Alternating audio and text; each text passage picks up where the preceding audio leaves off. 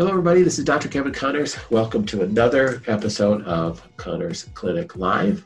Today's episode is going to be a good friend of mine, Dr. Brady Wirick. Dr. Brady practices out in Idaho.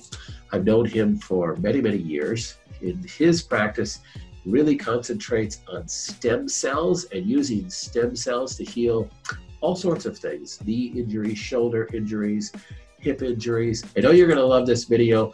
He gives some real practical advice on what to do and helping with the aging process that we all go through. As always, don't forget to hit the like button on the video. And if you're on YouTube, make sure you subscribe and hit that little alarm notification so that you don't miss any new episodes. Now, join me with Dr. Brady Wirick.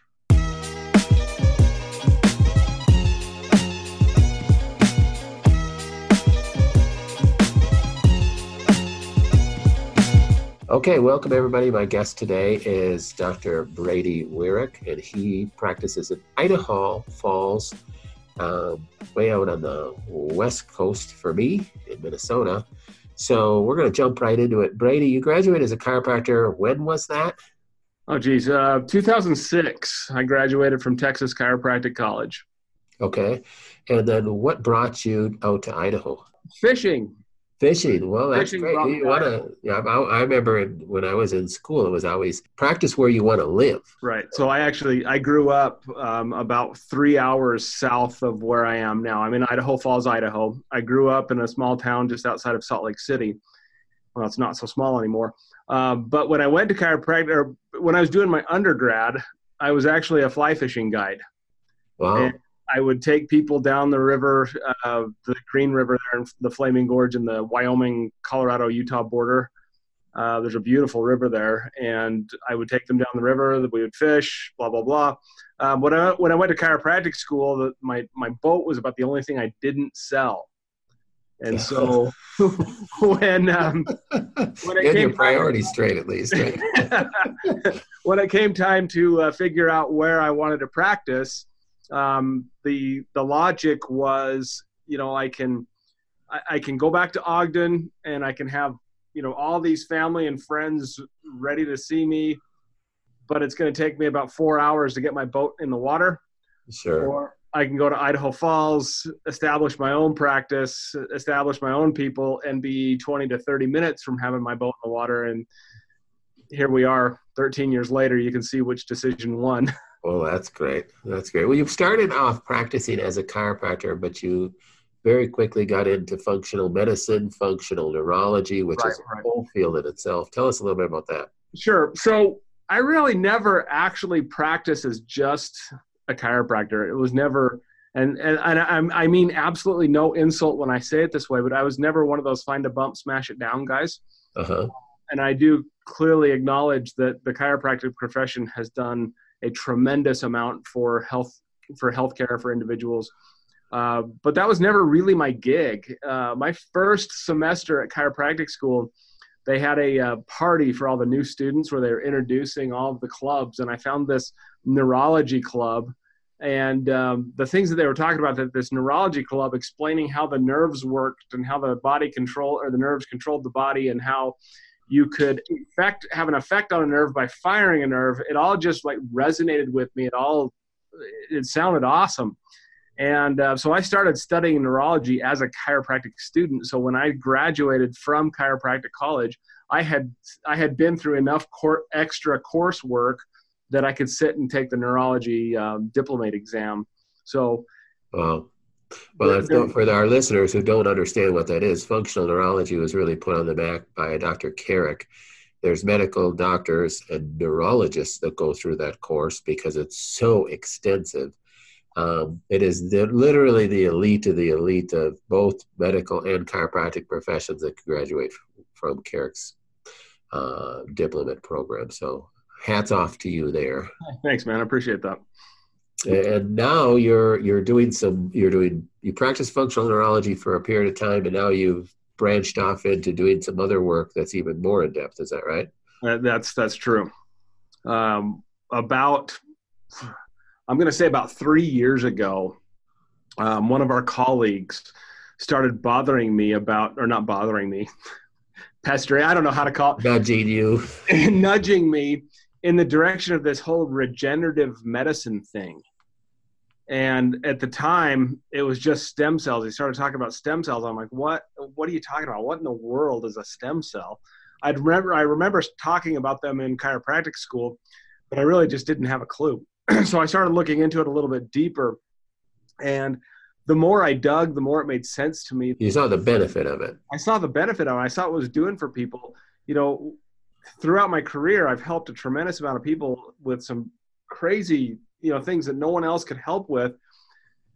But at the end of the day, when it came to osteoarthritic joints and you know these bone-on-bone arthritis cases, they really only had one option, and that was to refer them to a replacement. Yeah. But what really got me got me excited about this is well, you could take one of those bone-on-bone cases, give them one injection, and put off having to have surgery for possibly even ever. Yeah. Uh, my dad was uh, was I'm not going to call him my guinea pig because I had to commit to this before I could actually do it because you have to you know being being a chiropractor I can't put needles in people. I can't prescribe anything. So I had to put the pieces in place so that I could hire nurse practitioners to do the um, to do that portion of it for me. So there really was no hey I'm going to test this other than just going full throttle. um, yeah. But my dad was the very first person that we injected, and that was um, we're going on about 19 months ago. And at the time of his injection, both of his knees were scheduled for replacement surgery, and he's completely avoided it.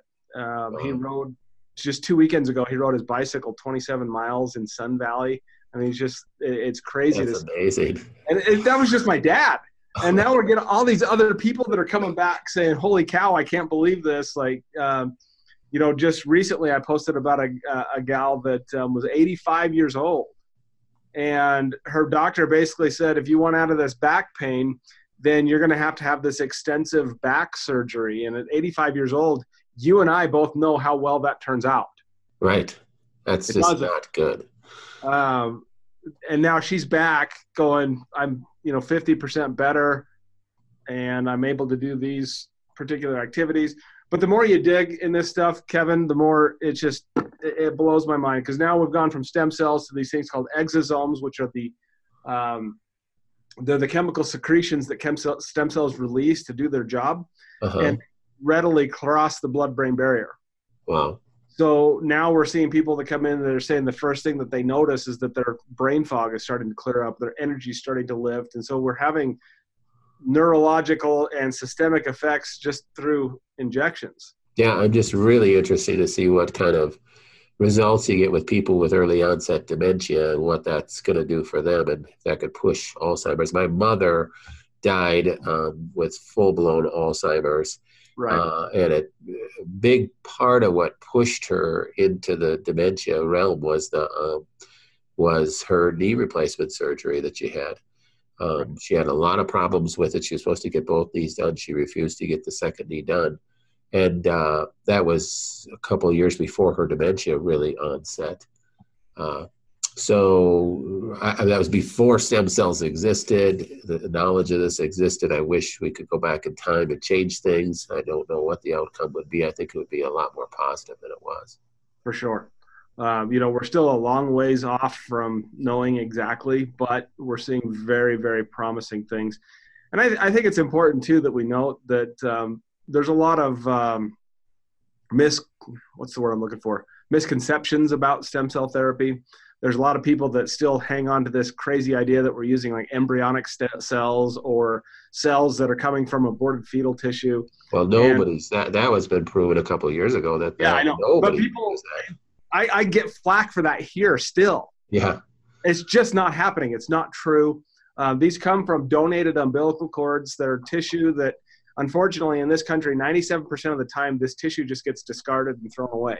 Yeah. So the entire stem cell industry is operating off of three percent of the people who will actually donate their cell, donate their cords. Right. Yeah, it's uh, everybody thinks of that if they are old enough. Think of the Bush era, where um, the argument about using fetal tissue. Well, it's been long proven that uh, fetal stem cells don't work the way anything else, the way stem cells you want them to work. So right. nobody's using that. Um, so great, and uh, uh, you're having great success with it. You've been doing this for three years now. You said no. We've only actually been doing it for about 18 months, but it okay. took me that long to get enough confidence and information and, and and to get the pieces put together so we could do it. Well, you're a wise person, not just jumping into something. So, right. And you had a very, very healthy, successful practice. I know that of you prior to that. You you taught functional neurology to doctors. Um, are you still doing any teaching? Um, I don't do it for functional neurology. I don't do it for other doctors at this point, but we do a lot of education for our patients. Uh, we still do a lot of, um, of functional medicine stuff because, but frankly, you know, the way I put it to people is this: if we're going to help you grow new cartilage, your body needs the building blocks to make those cartilage. Yeah. And that cartilage. So, do you want your new cart? Do you want your new meniscus to be made out of Fritos and Coke, or do you want it to be made out of real food? And so we still do quite a bit of educating as far as, hey, this is actually how you should eat um, and what actually is healthy versus the standard American garbage that's out there now. Right. So is, are it mainly knee um, stem cell work that you're doing, or is, can you do hips, ankles, any degenerative joint? Any know? degenerative joint. Um, okay. Knees and shoulders are the easiest because they're these big, juicy, encapsulated joints that it's pretty easy to get into that joint capsule. Um, we still do knees, we still do spines, we still do necks, uh, but knees and shoulders are our number one and number two. Okay. Wow. Well, great. And then, um, what are what are some other major things that you focus on in your practice? You mentioned diet. Do you do a lot of nutritional pieces with these patients too? Yeah, we sure do. Uh, we have, in fact, if you if you follow me on social media, you'll see recently we've been doing something called Foodie Friday, which oh yeah, is where we we my wife and I actually post um, the recipes that we use in our day to day. and then we have a detox procedure that we uh, developed with uh, US Enzymes. Uh, we put that together. We have a webinar that's associated with that. So, a diet's a big chunk of it. Uh, but here is uh, like the, on the daily in the office, it is mainly focused on regenerative medicine.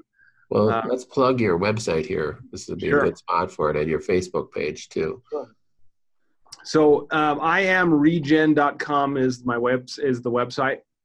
Uh, but if you uh, Facebook is just Dr. Brady Wirick, and that's uh, W I R I C K. So you're it's about all about regenerative medicine, and that's uh, very hot topic, a lot of um, education on regenerative medicine um, in the last 10 years. It's really growing.